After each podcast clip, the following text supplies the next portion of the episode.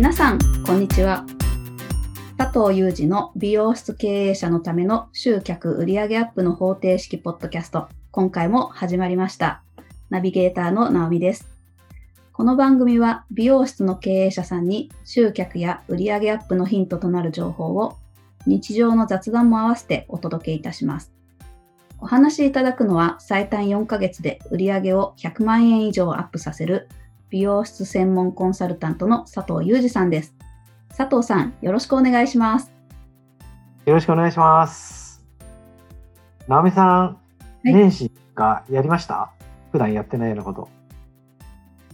年始ですか？特に普段通りですかね。まあ、結構ダラダラテレビを見てみたり、はい。それこそ初詣を兼ねて一泊旅行うんうんうん。とのんびりしてみました。ああ、そうなんだ。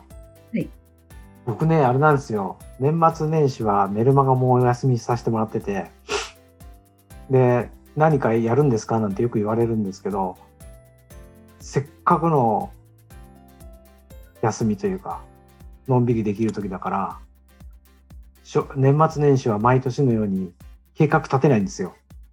へえ。なんかその時その思いついたことができるってすごい幸せじゃないですか。いいですね。うん、なんかカレーが食べたいってカレーがパッて出てきたら嬉しいし、なんかいいつもこう高級な寿司が食べ食べるとかなんか高級な肉を食べるばっかじゃなくて、カップラが食べたいって思う時あるじゃないですか人って。そううん自分の好みのカップラがパッて食べれたらこんな幸せなことないみたいな。で結構なんか計画しちゃうとああこういう予定だからっていう時あるじゃないですか。うんやんなきゃいけないみたいな。それが嫌でね、年末年始は勝手気ままに過ごすことにしてて。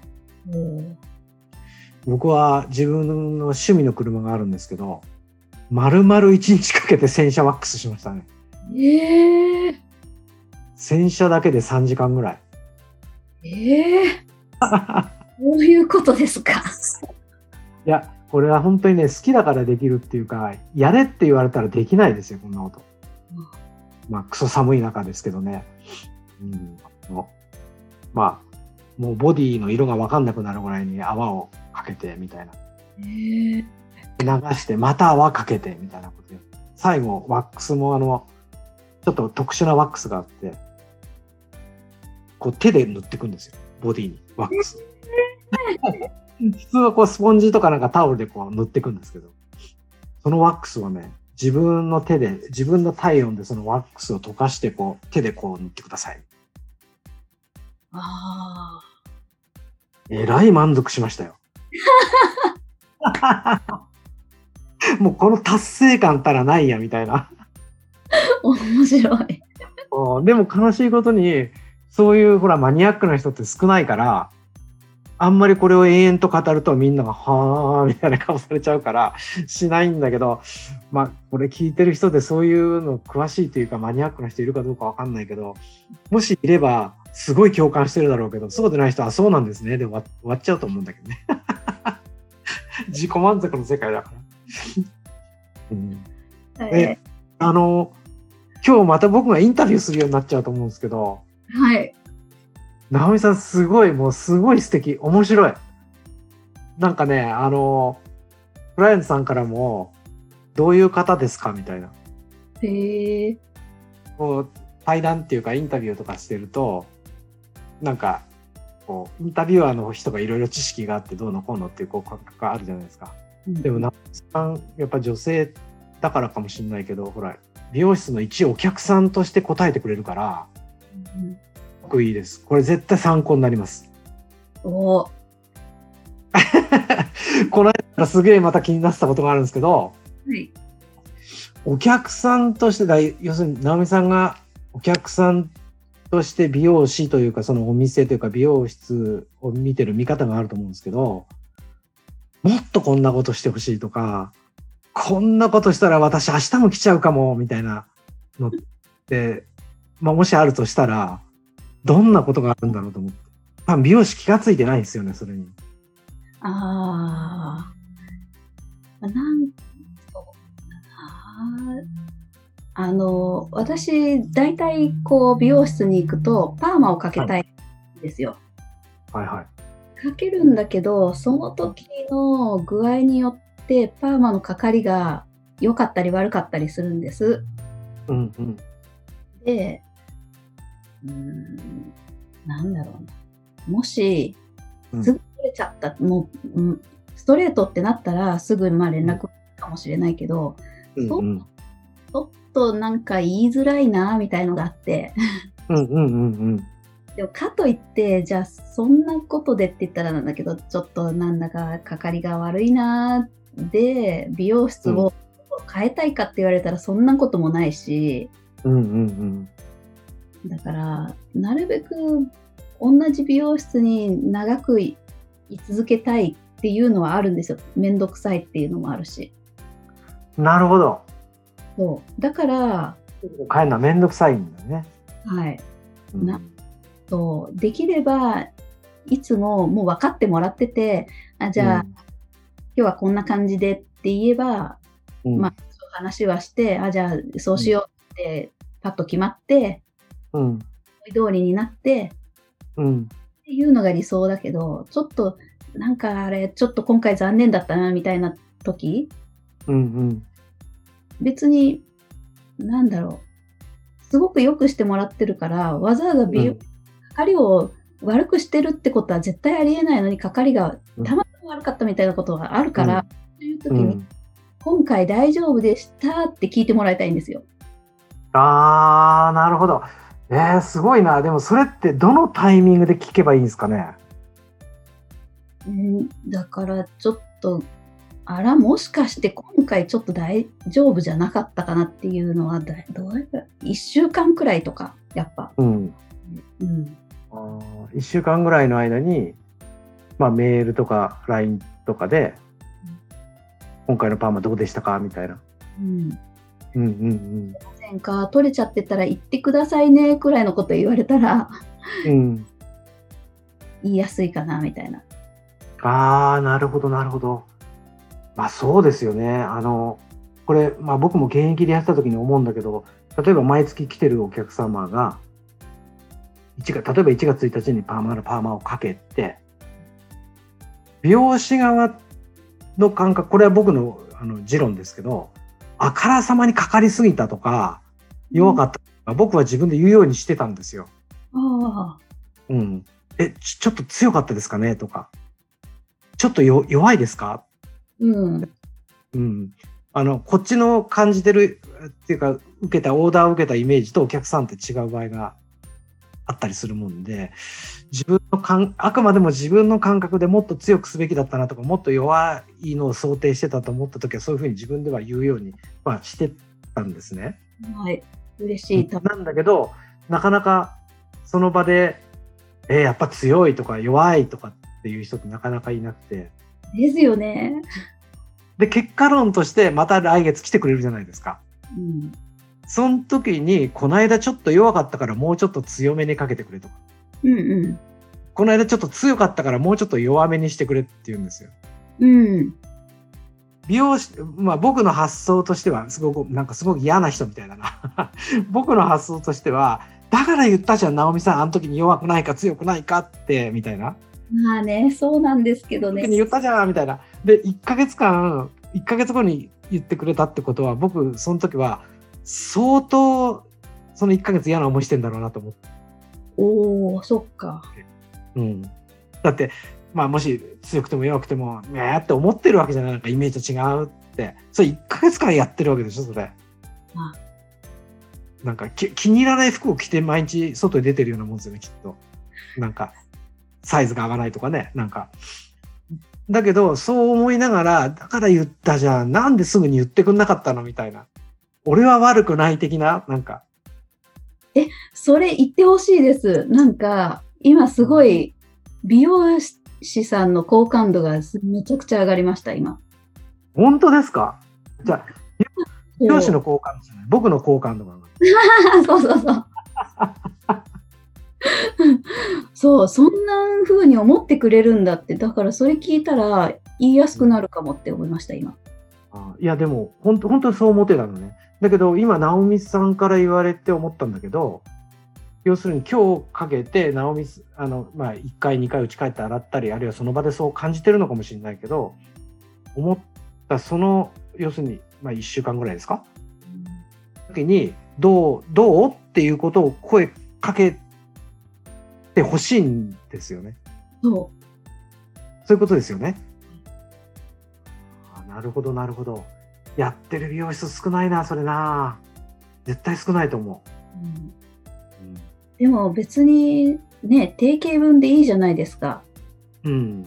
あの、あ、機械的なメールだなって思ってもこっちは別によくて、うん。でもどうですか？大丈夫ですか？って聞いてもらうだけでも、うん。あ、次行った時に言いやすくなるなっていうことでもいいし、うん。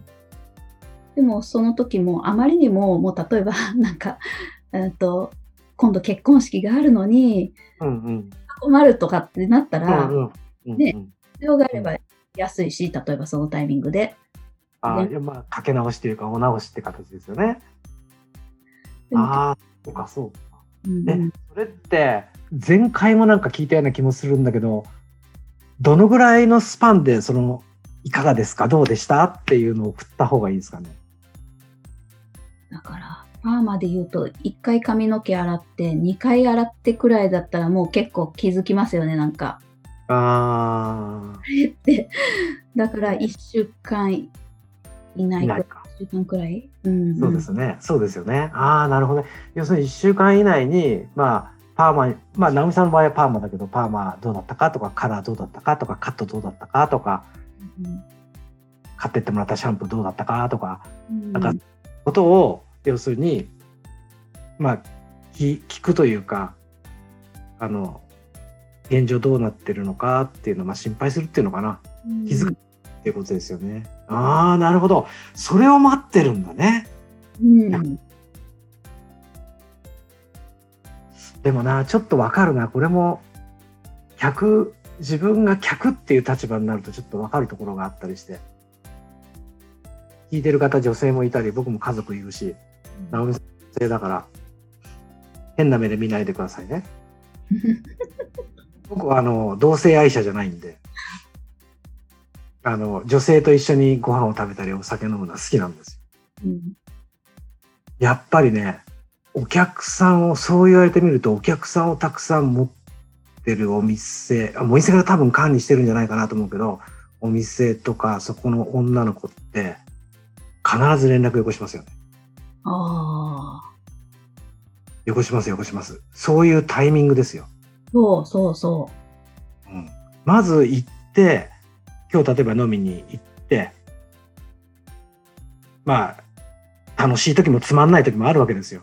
うんもう今日はなんかご一緒させてありがとうございますみたいなものがもうすぐ来るわけ。その日のうちっていうか、まあ次の日には必ず来ますよね。できてる子は、できてる店は。う。うん、で、一週間ぐらいで本当に次の LINE かメールが来ますね。で、それはやっぱり、あの、営業的な言葉じゃないですよね。うん。自分が客だとわかるんですよね。うん。感覚って。でも、今度客から、まあ、接待する側に変わるというか、もてなす側に変わるわけじゃないですか。美容師忘れるんですね、これね。大事なことだな。でも実際、直美さん、それで、あ、今行ってるお店は、そういう連絡来るんですか？いや、来ないです。だって、送ってあげてくださいね。あの、そもそも来る美容室ってないかな。今までいくつか行ってきたけど、めったに、うん。こんなメールとかの時代なのになかなかないかも。ああ、そうか、そうだよな。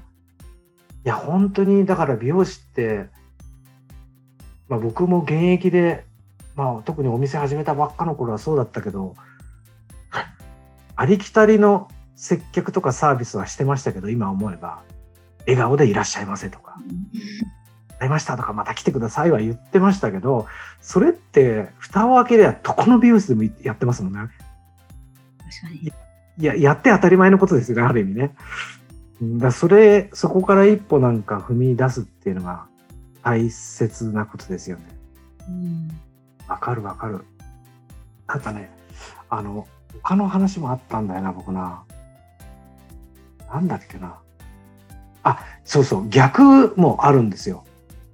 うん逆も、もまあそんなにしょっちゅうじゃなかったですけど、逆の立場で考えるとそういうことがあって、そういうのを生かしきれてないね。何かっていうとね、お客さんの方からメールとか LINE とか電話が来たりとか、へえ。なんか本当にしょっちゅうじゃないですよ、そんなの。あの、たまもう1年に1回とか2回ね、今回のすごく評判がいいですとか。してくれる、連絡してきてくれる人がいるんですよ。うん。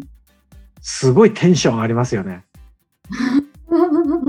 もし直美さんからなんか、そういう、あれが一週、まあ、現役の頃1週間とか3日ぐらいですぐそんな、あれが来たら、もう直美さんのためなら死ねますみたいなぐらいの勢いですよ。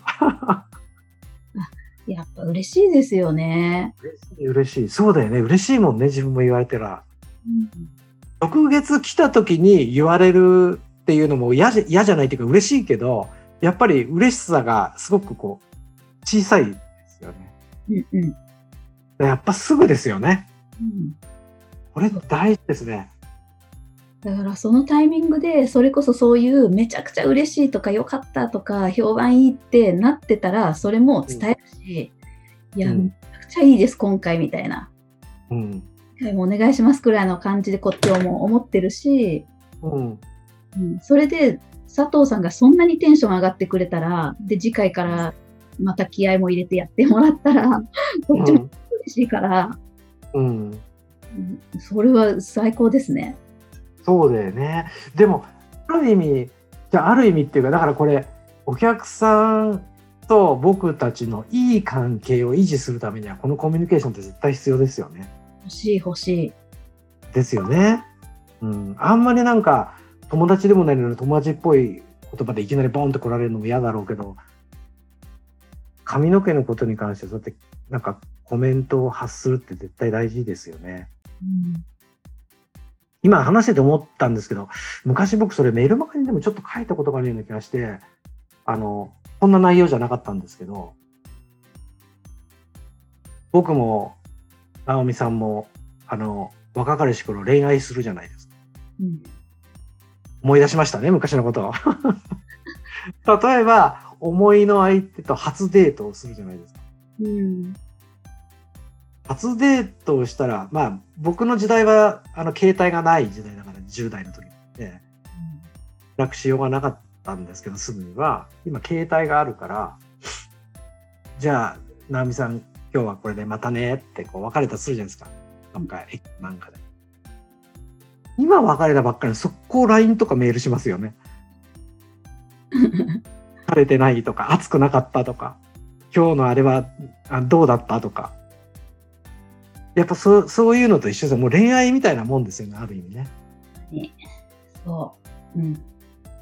で、毎日毎日やるとまたこのし、まあ、まあ、れもう本当のラブラブの恋愛中は毎日毎日がいいんでしょうけど、まあ、初デートでいきなりガンガンはないですよね、お互いにきっと。うんちょっと、本当は今日も LINE したい、電話したいんだけど、いや、しつこいって思われるのも嫌だかなと思って、ちょっと1日2日、でも向こうからかかってこねえかなとか連絡ねえかなってこう待ってるじゃないですか、ドキドキしながら。まあ、それとだから一緒かな。うん。生活でやってるんですよね、美容師もね、そういうことね。まあ、お客さんもそうだと思うんですけど、うんだからお互いそういういい関係になれるといいですよ。うん。なるほど。いや、でも勉強になるなうんこれこれ絶対やってほしいな。この見てる経営者にはね。うん。すごいな。直美さん、インタビュアーで正解です。すごい助かる。これメルマガの記事が3つぐらい書けそう、僕。あ、よかった。いや、でもあの、あの、あれしてくださいね。また、僕も、あの、ちょっと言葉悪いけど、客としてどうなのっていう言い方もするかもしれないし、あの、直美さんも一、もう客の立場として美容師ってこれどうなの？とか店ってこれどうなの？みたいな。うん。どんどんどんどんこう突っ込んでほしいし。うんで直美さんの言う言う本音っていうのは僕たちは本当に勘違いしてることが多かったり。うん。